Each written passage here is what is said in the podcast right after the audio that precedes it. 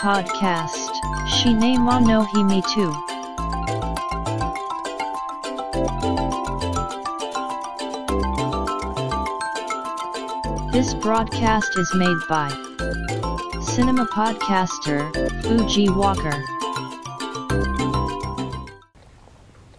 お待たせしましたお待たせしすぎたかもしれませんシネマポッドキャスターの藤岡ですポッドキャストシネマの秘密の第62回です。新年明けましておめでとうございます。昨年は格別のお引き立てを賜り厚く御礼申し上げます。ちなみに昨年2018年で最も再生回数が多かった回は第45回のアベンジャーズ・インフィニティ・ウォーでした。やっぱり MCU ですね。今年はそのアベンジャーズ・インフィニティ・ウォーの続きであり MCU 作品の集大成である映画アベンジャーズ・エンドゲームが公開されますね。早速元旦からテレビコマーシャルが始まっていて正月から期待値が爆上げですよ。そんなこんなで今年もポッドキャストシネマの秘密へのご支援ご指導のほどよろしくお願い申し上げます。さあシニマの秘密。第62回。始めます。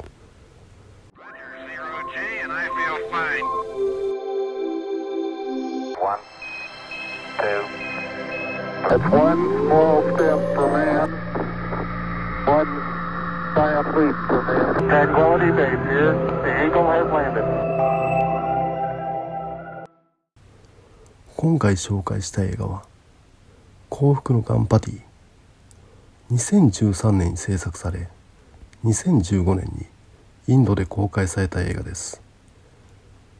映像配信サービスのネットフリックスで見たわけですがネットフリックスの映画をこのポッドキャストで取り上げるのは久しぶりな気がします。タイトルの「ガンパティ」はガネーシャのことだそうでガネーシャというと我々日本人にもなんとなくピンときますね。ヒンドゥー教の人気者。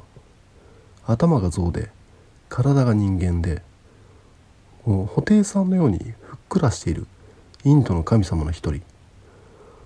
10年くらい前の日本でベストセラーとなりテレビドラマも制作された書籍「夢を叶える像」の像がガネーシャをモチーフにしていたようでなぜガネーシャではなくガンパティなのかというと本作「幸福のガンパティ」が撮影されたインドの都市ムンバイではマラティー語を話していてマラティー語ではガネーシャをガンパティというみたいなんですね。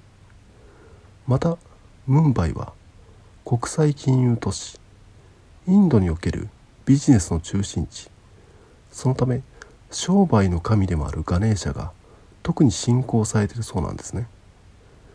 我が大阪も商売の町のため商売の神である七福神の恵比寿様我々が言うところの恵比寿さんお祭り正月明けの商売人アキンドは十日恵比寿に行き熊手をもらったりします。我々大阪人における恵比寿さんがムンバイにおけるガネーシャガンパティといった位置づけで理解すればいいのかなと。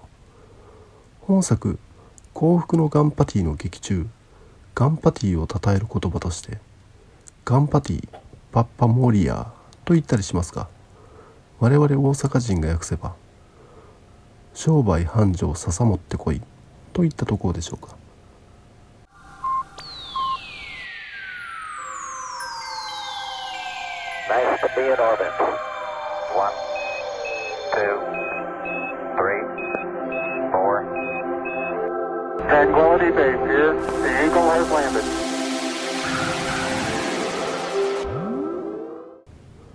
では本作「幸福のガンパティ」はどんな話かといえばネットフリックスの解説によるとこんな感じ。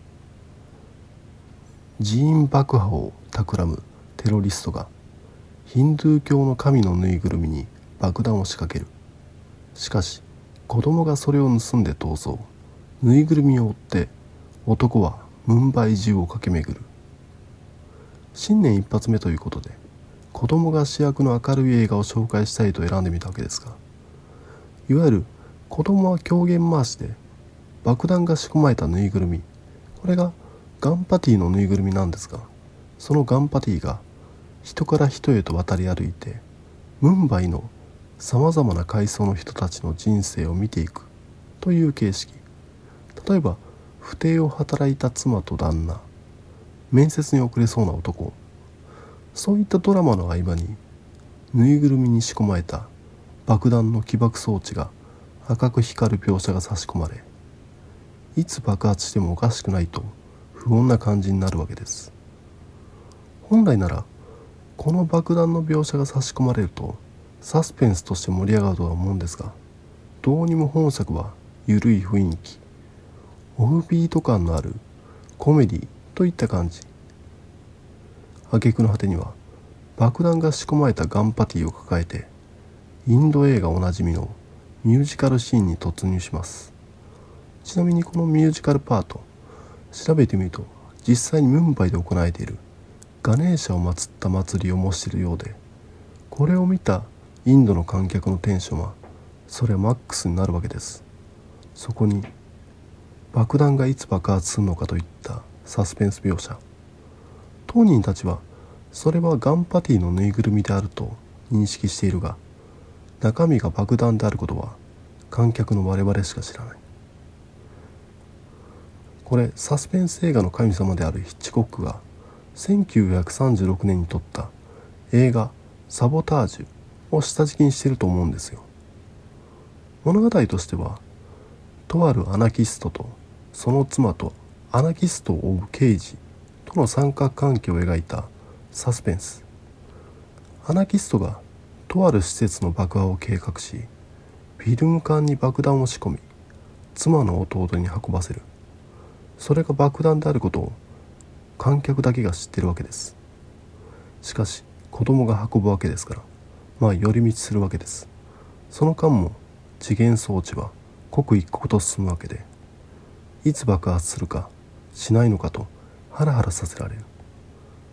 通常の映画なら子供は助かるわけですがエッジの効いていたイギリス時代のヒッチコックは子供もろとも爆発させる。この映画「サボタージュ」は原作があって映画「地獄の黙示録」などの原作「闇の奥」を書いたジョセフ・コンラッドの小説「密偵」が元になっているんです。小説「密偵」も子供は爆死するんでヒッチコックは原作に忠実に映画化しただけですが後のインタビューでヒッチコックは子供を犠牲にしたことは失敗だったと述回するわけです。子供を犠牲にするというのはエンターテインメント作品としてはかなりの後味の悪さをもたらす描写。今回話している映画「幸福のガンパティ」でもそうです。ガンパティのもたらす幸福祝祭から除外されてしまう子供を描くことでインド有数の大都市ムンバイにおいても発展から阻害される人がいることを告発する。いわゆる格差の問題ですね。最後にすがるべき神の恩恵すらない人たちのいる現実。ゆるい感じのコメディ作品としてはいささかバランスを崩しています。そういった点があるため最後まで見ると衝撃的な内容となっています本作おすすめです Podcast. Shinema no himi tu. Wo, ki e yo. To itako e wo. Apple Podcasts no. Review ya. Twitter. To ita. Social networking service day. Our get take ta di tally. Come so yago e ken. Demata shiwo. Apple Podcasts. Si sabu arogu no commento. Tumblr. No mail form. Twitter. Account. At Cinemana Himitsu ni. Oyo se tada kiruto. Sai war e death. Omachi shite ali mas. こんな感じで幸福のガンパティ紹介させていただいたんですが どうでしょう？昨年2018年の1年間このポッドキャストで紹介した映画は第36回「皆はこう呼んだ鋼鉄ジーク」から始まって第61回「コップベイビー」まで25作品。さてこのポッドキャストで扱った25作品から昨年2018年度のベストワンワーストワンを選んでみたので発表しますね。本来ならベスト10ベスト5くらい選びたいんですがいかんせん紹介した作品数が少ない。なのでベストワーストそれぞれ1作品だけです。ここで挙げるワーストは他作品と比べると実はそこまでおすすめじゃないかな程度だと思っていただければおすすめですと言って紹介したにもかかわらずベストもワーストもへったくれもないと思うんですが。ちなみにおととし2017年度のベスト映画は映画「フライング・バンジャーブ」ワーストは映画「マルティンと鳥」でした。ではまずワースト1から第60回に紹介したエチオピア映画「地平線のキックオフ」ダメでしたねこれ。エチオピア情緒。エチオピア風情とでも言うんでしょうか。映画の舞台には興味はあるものの題材がサッカー。そこまでサッカーに興味ない自分としてはきつかったですね。昨年はロシアでワールドカップが開かれたわけでサッカーに関連する映画を取り上げておきたいと思った結果そこまで興味ないことに気づかされた一作です。次にベストワン。第40回に紹介した中国映画「チーユエとアンシェン」これはチーユエとアンシェンという2人の中国人女性の半生を描いた映画で2人の関係を描いたネット小説アンシェンが話す2人の関係アンシェンだけが知ってる2人の関係と3つの物語が交差する構成になっていて時々思い返してはこうだったんじゃないかなと考えてしまう一作。本当おすすめの映画です。てなわけでシネマの秘密。2018年ベストは映画「チーユエとアンシェン」ワーストは映画「地平線のキックオフ」でした。さあこれで今回の配信は終わりですが第62回が最終回にならないことを願ってます。聞いていただきありがとうございました。ハイネート長寿。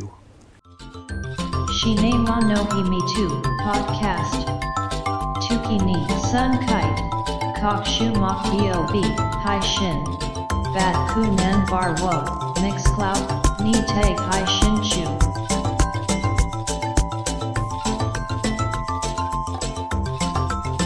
Enjoy the next broadcast distribution.